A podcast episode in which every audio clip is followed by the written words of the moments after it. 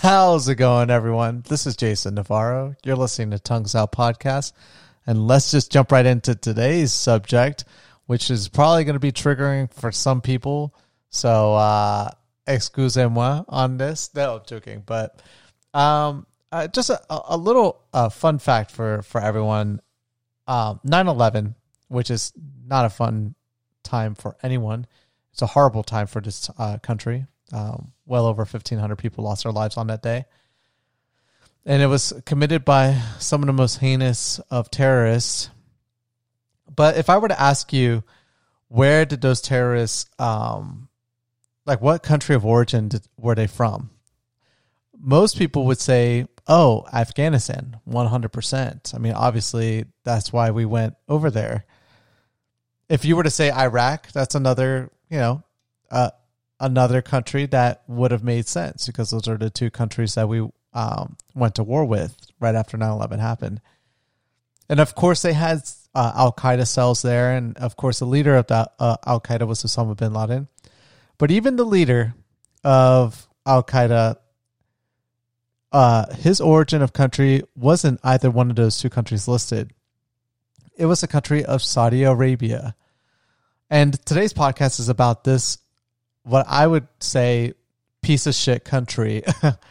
And uh, it's unfortunate because for the longest time in my life, I always assumed that Saudi Arabia was just a good ally to America. They were one of our only few Middle Eastern countries of ally um, that we could trust, that we can um, share intel with. And uh, you would always see them like be a good supporter to Americans and like movies and, and on news and things of that nature. And honestly, you would never think of Saudi Arabia in a bad light. It wasn't until probably, I mean, I knew, I knew about the backgrounds of, and by the way, fourteen, I think it was like fourteen of the twenty terrorists um, of nine eleven were from Saudi Arabia, uh, including Osama bin Laden. He's from Saudi Arabia as well. And the uh, bin Laden family is actually a well, well um, funded and uh, very powerful family in Saudi Arabia as well. He just happened to be one of the crazy kids um, that wanted to run off and, and cause mayhem in Afghanistan during um, the time period that I think it was the Soviet Union was trying to take over Afghanistan and America was like trying to stop it. Just a, a long story behind that, that those issues in Afghanistan. But when you look at the, the the story behind Saudi Arabia, essentially it's kind of like the same narrative of when we were going to war against Hitler and the Axis powers during World War Two and how we allied ourselves with the Soviet Union, who at the time was probably as bad, if not worse, of a country than um, Nazi Germany. Essentially, I think the Soviets killed more people of their own people than Hitler did, I think. Don't quote me on that, but he, he did kill a lot of people. And uh, Joseph Stalin, excuse me, Joseph Stalin, who was the leader of the Soviet Union, uh, committed many atrocities in that country. Many, many, many atrocities. But because we had a common foe, we allied ourselves with this with this country for a bit until the end of World War Two, and then it became, and then we went straight into the Cold War because there was a power vacuum left behind. All of Europe was destroyed, and essentially it was the Soviet Union and the United States going at it for the next thirty years or forty years. Um, but uh, so I look at Saudi Arabia kind of the same way, where essentially we've allied ourselves with a pretty horrible ally, but this ally isn't a temporary ally. This has been an ally we've had for a very, very long time. And I know for a majority of the time, it's probably because of the fact of just how much influence Saudi Arabia has on oil. And America has always needed oil, essentially, um, for, I mean, all of its military expenditures require a ton of oil. And I'm assuming we had to have some strong relationship with some country that developed a lot of oil. But now that we kind of create our own, I don't understand the narrative as to why we have to have such a strong, like, strong alliance with Saudi Arabia. And I think they kind of see this coming as well, because they're starting to kind of entertain conversations with other countries uh, that would be considered enemies of our country at this point, the government of China and the government of Russia as well. And I, I mean, it wasn't really put into the forefront of the of the conversation until just four years. I think it was like four years ago. What happened to that journalist, um, uh, Khashoggi? Essentially, he was from where was he from?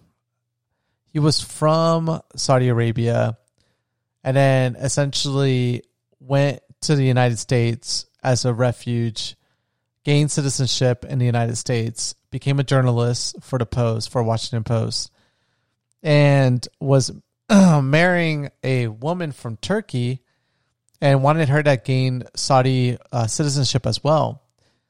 And I think that that's the story. Or he wanted to rescind his citizenship, but I think it was getting her Saudi citizenship.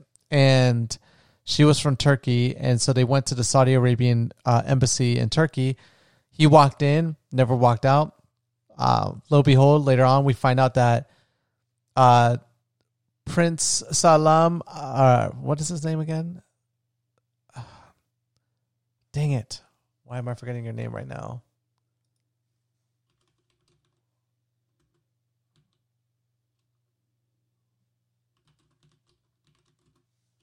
Muhammad bin Salman. Damn it. I knew that. M B S. Um, I didn't want to say M B S. I wanted to say his name. This douchebag ordered a, the killing of, of that journalist. And we find out, you know, now current time period that for sure he was the one that ordered his twelve men to essentially murder this journalist and then dismember him in an embassy in a foreign country. And what do we do about it? Absolutely nothing. And then it got me thinking just how many more atrocities occur, and you don't even have to think any further past in time, because there's another one that's going on right now, and that's the country of Yemen. Um, and essentially Saudi Arabia for the last five years has been bombing the living daylights out of Yemen because the Yemen government was um, being taken over by a, a, a Muslim Um, I want to say that the Saudis are Shia and, and Iran is Shiite, I think. And there's been a, a huge rivalry between the two factions of, of belief in the Muslim religion. And Iran has the largest denomination of Shiite, and Saudi Arabia has the largest denomination of Saudi or uh, Shia. It could be vice versa. I'm not well versed in this. I don't even want to entertain understanding it, because it's it's millennia of of of battles and wars fought over just these two religious um, schools of of the Muslim religion. And I'm sorry, I'm all over the place in this podcast. It's pretty late at night for me. But oh, uh, by the way, before I get any further, um, day. Day two after getting the vaccine, or you would say day three, I guess. Um, fine, barely any of a headache. The soreness on my arm, pretty much not there. I, I bet by tomorrow I'm not even gonna feel anything. So it is true. Literally two days after getting the vaccine, or like within the next two days after you get the vaccine, you're gonna be feeling stuff. But after that, you're good to go. But anyways. So yeah, so the atrocities committed on Yemen. Essentially, this piece of garbage has been um, waging war on Yemen because their government is had like the denomination that Iran is, you know, big on, which I think is is the Shiite, but don't quote me on that. Essentially, they were going to be elected into like the high levels of leadership within Yemen, and of course, Yemen borders Saudi Arabia. They had an issue with that. They claimed a lot of terrorism was being uh, sponsored by Yemen, which was not true. There was no evidence of it.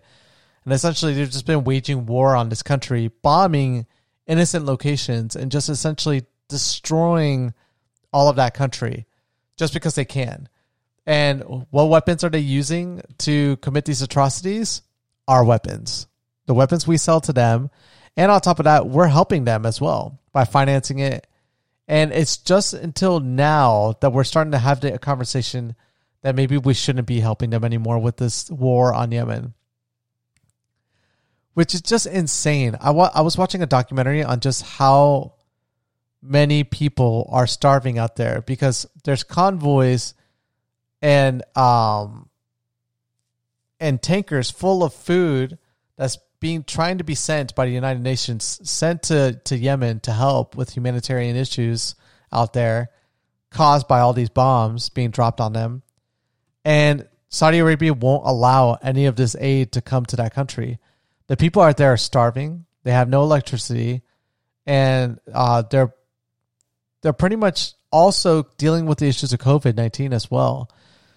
And it's it's complete genocide that's happening out there right now, and we're helping this country do, do this. And uh, that's just more of a reason for me to just hate what's going on at the expense of of our country. Like, we could be doing so much good.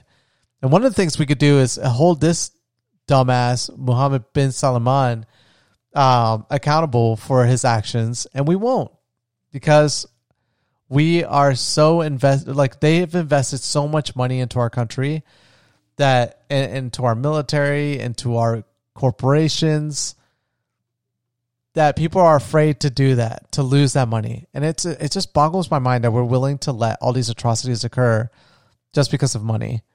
And it, it just, what does it mean to be American anymore? You know, like, you see a lot of company, American companies bending, um, bending over for China, even though that we know all the atrocities that China is committing, only because of the fact that they don't want to give up on the largest pop demographic or population of consumers in the world, and they want to make more and more money. It's just disgusting. Like, the things that w- people are willing to do just for money.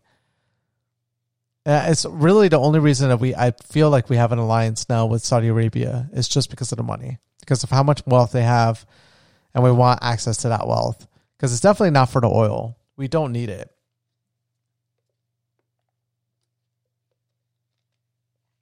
But I mean, at the end of the day, do I see this ever changing? No. Um, you know, we know of all these issues that were committed by Mohammed bin Salman, and, and we won't do anything about it. And we're never going to do anything about it. We're, we're going to keep supporting this shitty country, and they've been nothing but contributors to some of the worst problems in this world. And it's just going to keep getting worse and worse, I feel like. It's, I don't even, I don't even want to go there, because it's just going to get, it's definitely going to get downvoted pretty hard by most Americans. But I really don't like the direction this country's going. I really don't. I personally do not like the direction our country's going. I feel like we're, we, on one end, we can talk so much garbage about other countries that commit atrocities, but then when, when they bring up, for sure, with evidence, some of the atrocities that we've committed, we turn a blind eye to it, and we act like we're the keepers of peace in this world, when we're just as bad as some of the rest of the countries that are commit- committing atrocities out there. It's disgusting. It's just powerful people just wanting to be, you know, flexing that power. It's just so stupid, but either way, thank you guys so much for listening to today's podcast. Definitely look into it. Uh, it's just so sad what's happening in Yemen. It really is. And, I mean, really challenge your perspective of Saudi Arabia, because they are really a, a garbage of a country. And I'm probably going to get flagged just for even talking about it in this country. But I really don't care. It's the truth. They're, they're horrible. But either way, thank you guys so much for listening, and I'll catch you guys mañana. Peace.